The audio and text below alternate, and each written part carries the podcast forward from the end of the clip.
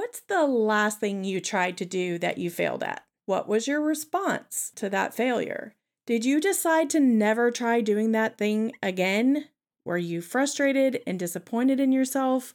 Or did you learn a few lessons and decide you would just do it differently the next time around? Do you have a growth mindset around failure and know it's an imperative part of the process to experience success? Or do you avoid anything and everything that you are afraid you will fail at? Are your big dreams sitting on the shelf collecting dust? Do you second guess yourself or question how you would handle it if you tried and it didn't work out?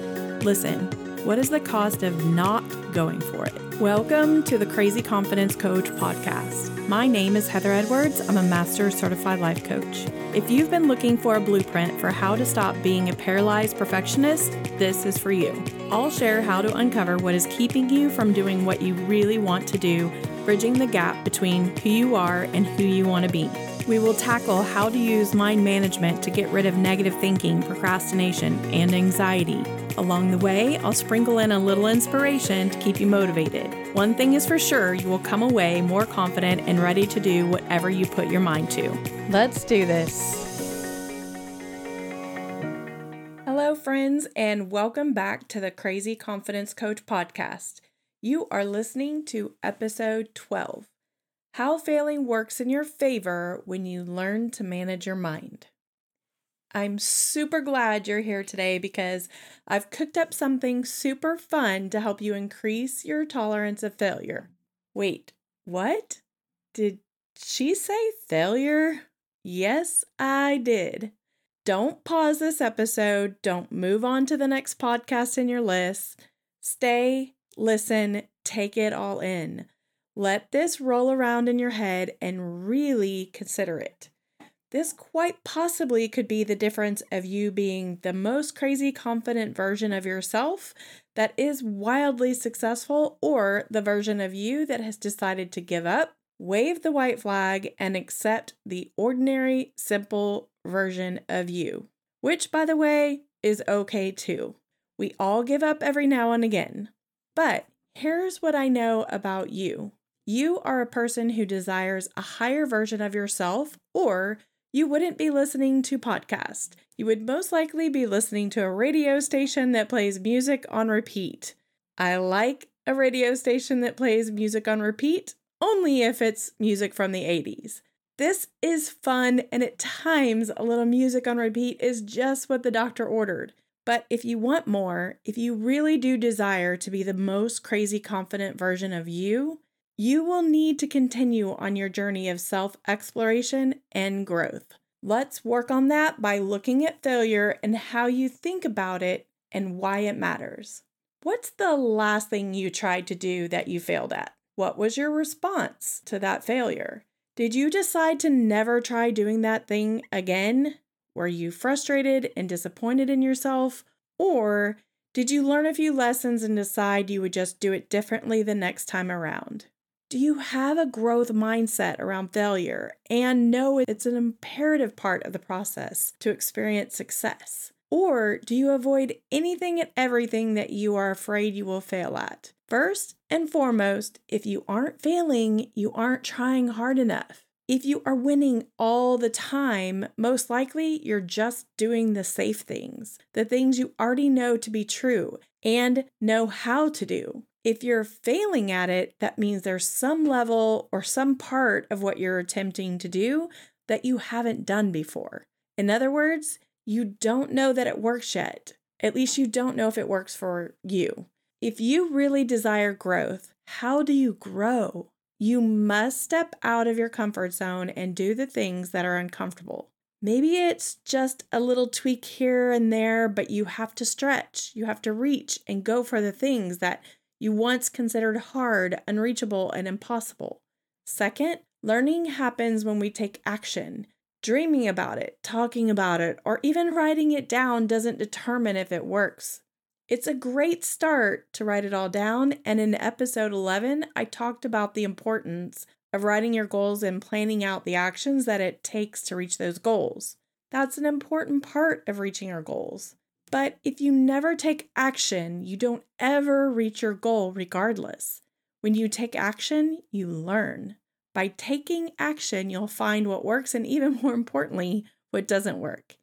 Even if you fail, you've still learned something during the process. That learning is valuable information that you don't have when you start out. Third, every time we fail, we are presented with a new opportunity. Sometimes that opportunity is to move on, but at least now you know what you don't want. Sometimes you now know that you have an opportunity to improve on what didn't work the first time. As long as you can manage your mind around the failure, you are able to apply what you've learned.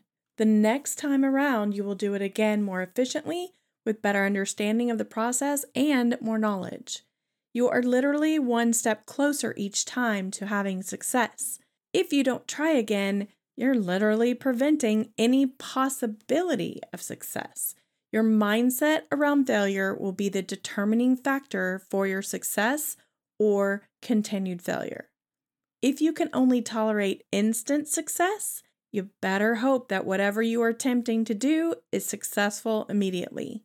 Over and over again, we can find examples of people who found immense success after multiple failures in life. Consider Walt Disney, who was reported to have been fired from a job for lack of imagination early on in his life. Can you imagine Walt Disney, lack of imagination? We can all agree that his imagination has inspired millions of people over the years and continues today to spark the imagination of children and adults alike. When you research his past, you find that he was turned down over and over by banks. What if he had stopped at his first failed attempt to get financial backing for his vision to create Disney? What about J.K. Rowling, who was rejected by 12 publishers for her original version of Harry Potter? According to Wikipedia, she now has the best selling book series in history. Imagine if she had stopped at her first or second no, or even the third or fourth no. If you learn anything from their stories, you'll learn that you just have to be willing to fail over and over again. Fail, learn, fail, learn, fail, learn, fail, learn, fail, learn fail, learn. That was painful, I know, listening to all those fails. Imagine the perseverance J.K. Rowling had to have to get a no 12 times and keep asking. I remember an instance over 20 years ago when I was in real estate. I was trying to get a meeting with one of the biggest real estate brokers in Austin. I kept calling him and leaving messages over and over. I believe it was over six times, and I just kept asking him to lunch over voicemail. I will never forget finally getting that return call from him. He met me for lunch only because, his words, not mine, I had to meet the salesperson who was willing to leave me seven messages to get a meeting. Most of my sales staff stopped calling after the second call. He was so impressed by my perseverance and my ability to keep getting a no he purchased my lunch that day, and I didn't go to work with him, but I'll never forget that conversation.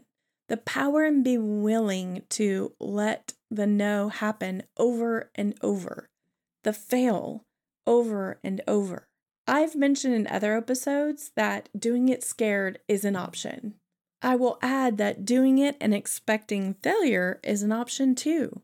Expecting failure but doing it anyway to gain the knowledge and do it better the next time, it's an option. Whatever it is you want to do, keep doing it. Even if you fail, keep doing it and learning. Keep doing it and building back a better plan until you get to success. Keep increasing your tolerance for failure. If you become great at tolerating failure, if you become a master of your mind around failure too, you will be able to have more success. Guaranteed. Let's make this fun. How do you increase your tolerance to failure? You experience more failure or challenge yourself to put yourself out there more, even when you fear you might fail. What is something you really want to do or want to accomplish? Pick something you've had a little hesitancy around. Maybe it's losing weight. Maybe it's creating a better relationship with your spouse or your children. Maybe it's signing more clients. Whatever it is, I challenge you to fail as much as possible in the next 30 days.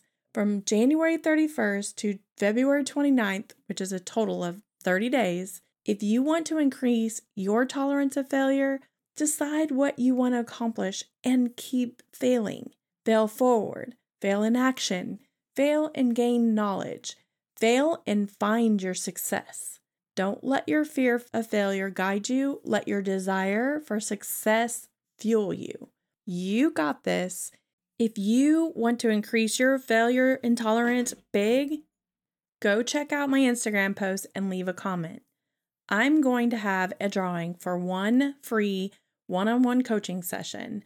But to be entered into this drawing, you must comment on my Instagram giveaway post for the 30 day failure challenge. I can't wait to see what your 30 days of failure creates for you. What knowledge about yourself will you gain? What new ways will you come up with to manage your mind around failure? Will you find success along the way? Wear your failure like it's a gold medal because it means you're managing your mind and you're going for it, whether you win or you lose. Thank you for joining me today at the Crazy Confidence Coach podcast.